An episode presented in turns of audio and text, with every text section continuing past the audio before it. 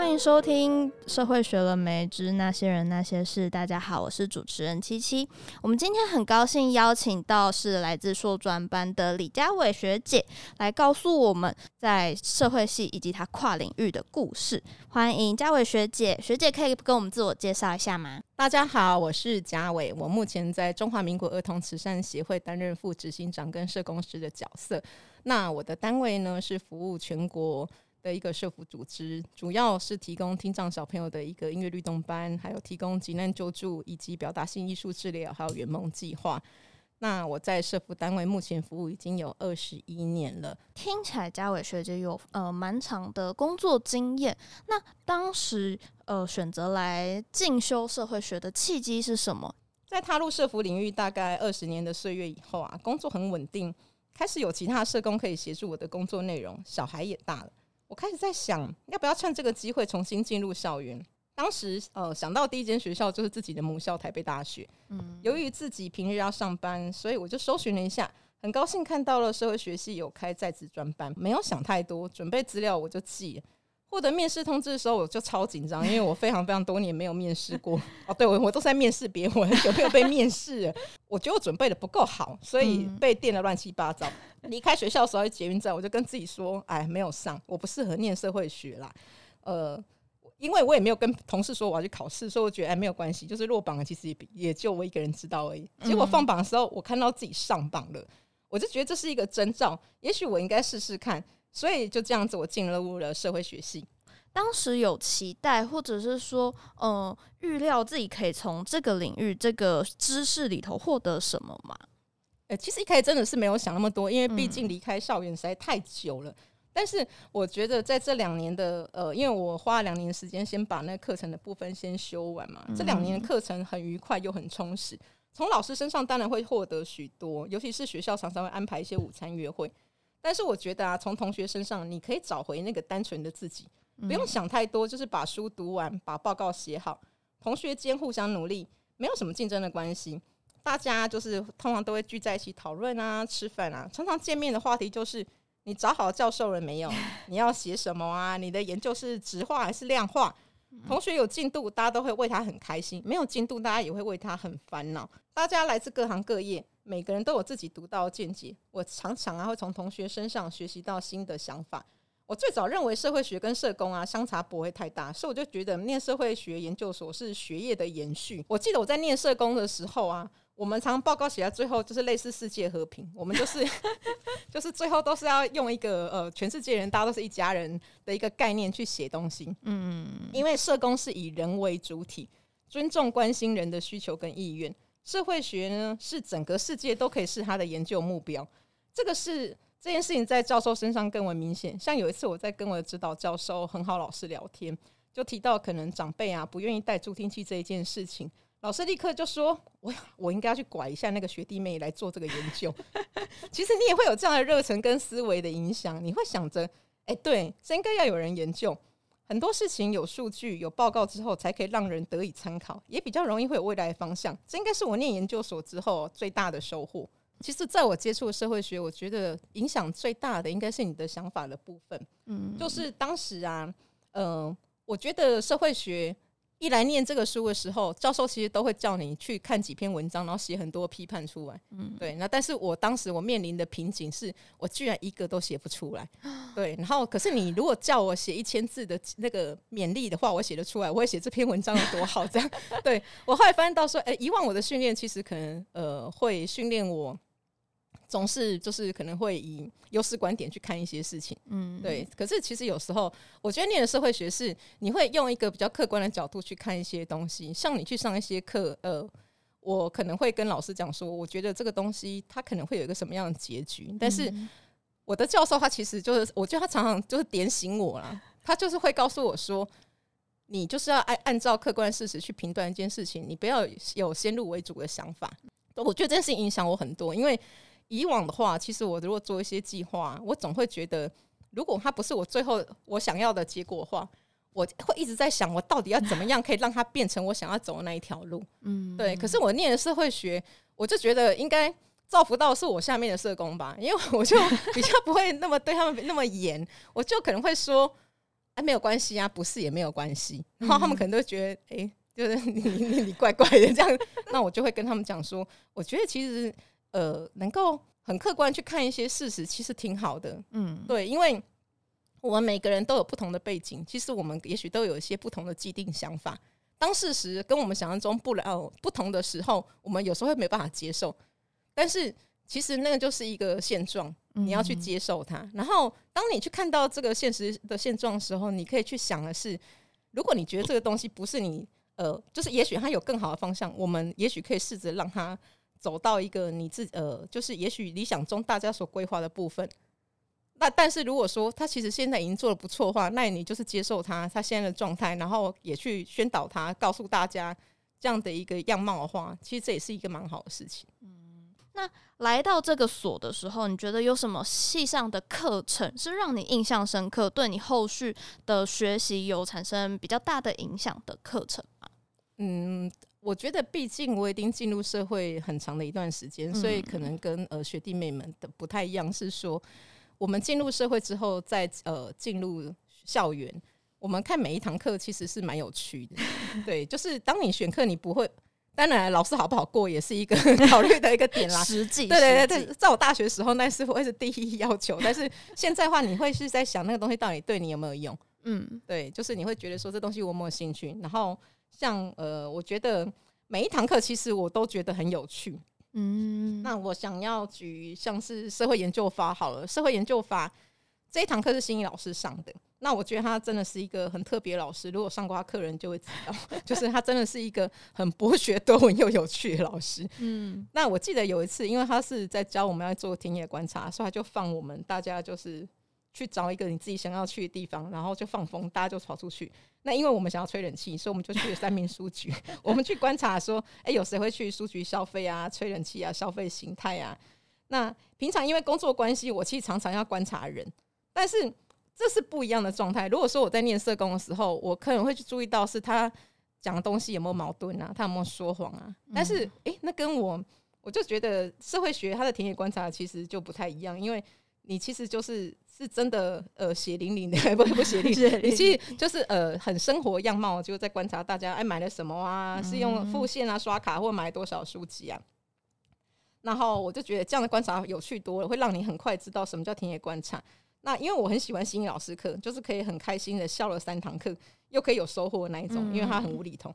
那我觉得研究所老师啊，每个人都很有他的真材实料，就是每一堂课，呃，包括我中间有修过像婚姻与家庭这堂课比较特别，是我遇到了我的大学老师，就是杨文生老师。杨文生老师其实是我的大学老师，对，然后他在这边修这堂课，哦我就觉得好亲切哦，因为其实每一堂课。就是我们可能都会在聊一些聊聊一些以前的东西，我就觉得社会学它的观点其实就那个样貌不太一样，他会就是会呈现很多一些呃，老师每一堂课他可能都请我们导读一些例子，那我觉得每一次同学们他们的举例上面，你其实都会有一些形式在，你会去很，因为我自己毕竟已经踏入婚姻很多年，我自己两个小孩已经很大了，所以你就会去呃觉得说这件事还挺有趣的，因为你以前去念社工系的时候，你会觉得婚姻这个东西。就是要不停的放大对方的优点，对，因为要优势观点嘛。但是其实这这也是一个好的地方，因为在我们的工作上面，其实使用优势观点这件事情是非常有用的。对，因为你如果就是一直在看别人的缺点这件事情，你们会没有办法走下去。那我们彼此就看彼此的优点，这是一个有效的做法。对，那我觉得就是大家要看到自己的一些长处嘛。只是说社会学这边，他就是会叫你就是说，哎，那个我们来看一些客观事实，我们来看一些数据。对哦，把这个视角拉的比较大，把它放到一个比较高、比较大的层次上，对，就会说，哎、欸，你不是唯一的那一个沉沦的人哦。我跟你讲，百分之八十的人都像你这样，你就突然会觉得说，哦，原来百分之八十人都跟我一样，是不是？它是比较是一些数据化的东西。嗯，对，我就觉得说，哎、欸，这个东西好像比较有一些科学的实证，你就会比较呃，从另外一个角度去看这个。因为我觉得我们社工系是常常是在想办法解决问题，嗯，然后社会学习你是客观的看到问题。或者是说你是客观的在看一下这件事情，嗯，这也有一点像是巨观跟微观的层次。可能社工我们关注的是，哎，我们怎么互动会比较好，就我们直接工作的部分会比较多了。嗯，那社会学其实会带我们看到一些比较客观的数据啦，或者是比较客观的一个现状，让呃切入的角度比较不一样的那种感觉。那有没有什么课程是呃跟你的工作是有点呃相近，那可以帮助到你的？我有修到青少年与社会这呃这一堂课，然后这堂课我也觉得真的是很有趣，嗯、因为这堂课是那个明章老师教的。嗯，明章老师现在在国外，那我觉得他很有趣是说，因为他本身我们都叫他国宝老师啊，因为毕竟他其实真的是台湾社会学一个非常非常资深的前辈，而且我觉得他非常有趣的是，他每堂课他都是不讳言的在跟我们讲，就是提起以前一些历史状况。对，那这堂课我觉得我受惠很多，是因为这堂课呃，我们班就只有两个人有小孩，所以只要像是婚姻与家庭啊，或者是说像青少年这种东西，我们就会被邀请要来讲，要讲一些话这样，所以你就要坐很前面。那但是我也觉得哎、欸、很开心，因为每一堂课其实当你在阅读这些书籍的时候，你会跟你的孩子有一些呃有一些联想，因为我的小朋友现在是国三。哦，正是青少年的对对对，然后所以明章老师常常在问我问题。甚至呃，我们因为疫情的关系视讯上课，嗯，那有时候我的孩子会在旁边走来走去，他很可爱，是那个明章老师都会说，来来来来来，年轻人你过来，你要不要讲讲两句？那我们这样年轻人，大家就看一眼就走了嘛，他就说这就是年轻人，嗯、对，活生生的例子，对，我就觉得说，呃，这东西，呃，他这真的是。挺呃挺有趣的。第一个当然就是因为你一定有孩子啦，嗯、然后第二个是我觉得老师们他们就是看这些事情的角度不太一样。我记得那时候老师有提到一件事情，说：“哎、欸，你们不要怪青少年，因为他的脑袋没有长好。嗯”不要这么直接啊，老师。对，但是他在就是说，哎、欸，书里面我、欸、不不好意思，我现在忘记那个是部分什么，但是就是书里面有个部分就是说，年轻因为某个部分还没有长好，所以你不要怪他，因为他就是嗯、呃、还没有进步到那个层面，所以你要原谅他这样子。就是以前上学的时候，跟现在上学的那种课堂，不管是气氛也好，或者是学习到的内容，呃，或方向，你觉得最大的不同是什么？我觉得应该主要是呃客观跟中立这件事情吧。嗯、我非常的喜欢做社工啦，然后我也就是一辈子会以社工为为职业。我其实觉得社工很好，是我们就是以人为本体，嗯，对，只是说，嗯，当然。有时候我觉得他可能他比较弱势的地方在于，我们有时候可能会陷在情里面，对情感的部分。那我觉得在念了社会学之后，你会多了理的部分进来，对你其实会告诉你自己说，这件事情是不是可能要从别的角度去看？嗯，对，因为可能像是我自己在写，我其实进研究所的时候，因为我呃我的硕士论文，我本来有些既定的想法，嗯，我觉得我写完应该就是那样，对，然后。但是我在念书的这个过程中是不停的被修正的，因为每个教授其实都很好，是他会常常跟你讨论你的一些研究报告这样子。嗯，像我呃二下的时候是修那个洪一珍老师的文化社会学，他就常常会给我们一些意见，他可能会说：“诶、欸，你这个东西要不要往哪个方向写，可能会好一点。”对。然后要是以前大学我可能会不接受，想说你你哪懂你哪懂什么东西啊？但是现在呃，其实你是会以一个比较。比较尊敬的一个角度，因为其实教授都没跟我们没有差很多岁，嗯、我觉得那是一个亦师亦友的角色。当他给我这些想法的时候，我会很认真去想，因为我觉得他不是为了让你不过而跟你讲这些话，他其实是为了要让你顺利写出论文来，他才给你这样的建议。所以我就会想说，哎，对，就是当我写出来的东西，我我其实之前有一阵子我很很刁钻，我一直觉得说，为什么我写出来的东西不是那样？嗯，对。但是呃，社会学的这些老师们，他们其实就会跟你讲说。不是就不是啊，对，我不晓得，就是你们也我会不会常常听到老师讲这件事情，嗯，对，但是他们会是不停的会把你拉回来。当你有时候又走点走歪，他会一直告诉你说：“哎、嗯欸，你歪，你歪，你要回来。”对，就是你还是呃，我记得很好，老师他其实常常在跟我们在聊，就讲说社会学其实你就是要记得，你就是一个旁观者，嗯，对，然后但是你要记得。你一定要很清楚、很清晰的、干净利落记录下你所观察、观察到的一切，嗯、然后去呃，就是很正确的跑出你的数据来，嗯，对，然后去呈现给大家。对，嗯、那我觉得那跟社工的东西不太一样，是说我们我们社工其实会带有比较多情感在里面。嗯，那你觉得像这两者之间相结合的时候？你觉得对你的工作，或是你做了这么久的社工，有什么相互加分的地方吗？或者是让你的工作更为顺利的地方？我觉得这是比较容易不会陷在一个困境里面。嗯，对，就是呃，对，像刚刚我们讲到，就是说，当他不显，其实我那时候也是在上社会统计的时候啊，范老师他上我们这个课，他其实因为他上课也非常的有趣，很可爱，嗯、他。呃，每次都戴着不同的帽子来上课，我们常常都会盯着他的帽子，觉得很有趣。他上课完，他就说：“哎、欸，这东西不显著哦。他”他因为他呃，这是一个非常斯文的人，他当他不显著的时候，我们就想：“哦呀，不显著，那怎么办？要怎么样让他显著？”嗯、可是他就会说：“没关系，不显著也是一种结果。”嗯，对我，我觉得这件事情其实真的是很深刻的影响到我啦，因为我会就会觉得说这件事情会让我变得比较圆融。嗯，对，就是事情你不会想说一定要有一个什么样的结果，就是当这件事情。它跑出来的东西不是你原本想象中那样子一个状态的时候，那也没有关系。我其实我觉得我比较硕一的时候可能还好，可是我觉得我在硕二的时候，我是真的能够去接受这件事情。我记得哦，我那时候就会跟很好老师在聊嘛，我就会跟他说：“啊，怎么办？我写出来的不是我想我当时想的那个样，我还很小心，我想说我要小心我的措辞这样子。”很好，就说：“那要怎么样？就是没有关系啊，就是。”你你那个就是那就是你的发现啊！社会学本来就是一个这样的东西。嗯、我我其实就觉得说我很压抑，是他如此的坦然，嗯、他不会再想说，哎、欸，那我们应该想一下怎么样可以。我其实之前会很讨假包，我还在想说怎么办？我没有访问到那个我觉得适合的对象，他就会觉得说不会啊，他就他一直都是用一个很乐观的态度告诉我说，不管你访问到的结果是什么，他都觉得那就是一个新发现。嗯、而且不管我常会跟他讲说，哎、欸，老师，我陷入瓶颈，我不晓得我要写什么，我觉得我好像。什么东西都没有，但是你跟他讲了两句话，他就说不会啊，这也是一个发现。我就会觉得说，天哪，就是在呃社会学者的眼中，其实每一个过程其实都是一个新的论点，但是也许我们自己没有发现到。当他提出来，我会觉得说，哎，对，没错，这是个论点。可是就是你自己会陷在那个自己的一个一个矛盾里面，你会走不出来。但是就是经由他这样去提点，你会发现到说，哎，对，路很宽广。所以，当我现在在做一些东西的时候，我也会觉得自己的角度好像变得更宽广。嗯，你会在那个沿路的花花草草中看到很多事情。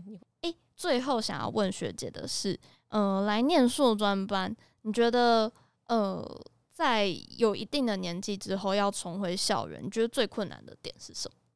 嗯，我觉得对我们来讲啊，就呃，对大家来讲是大家都有工作，因为所谓在职专班。嗯你必须要承上你在职嘛，基本上你一定是有工作，所以这件事情当然是第一，就是呃，就是大家不同的点，嗯、我们没有办法就自由自在在准备报告这样，我们都有自己工作要做。嗯、那我觉得对我自己个人来讲，是因为我的工作是要跑全国的，嗯，其实我就是呃，我们就是可能服务呃台北、桃园、台中、高雄、花莲、台东、屏东，我几乎。每个月都在外县市出差，嗯，对，那以前其实就是很习惯这样的一个常态。但是当你念书之后，我就一直要跟我同 同事告假，我就会跟他说，因为社福单位其实常常是在假日办活动，就我就开始跟我同事说，欸，不好意思，那个假日可能要换你们去工作这样子啊。但是因为这个小朋友们。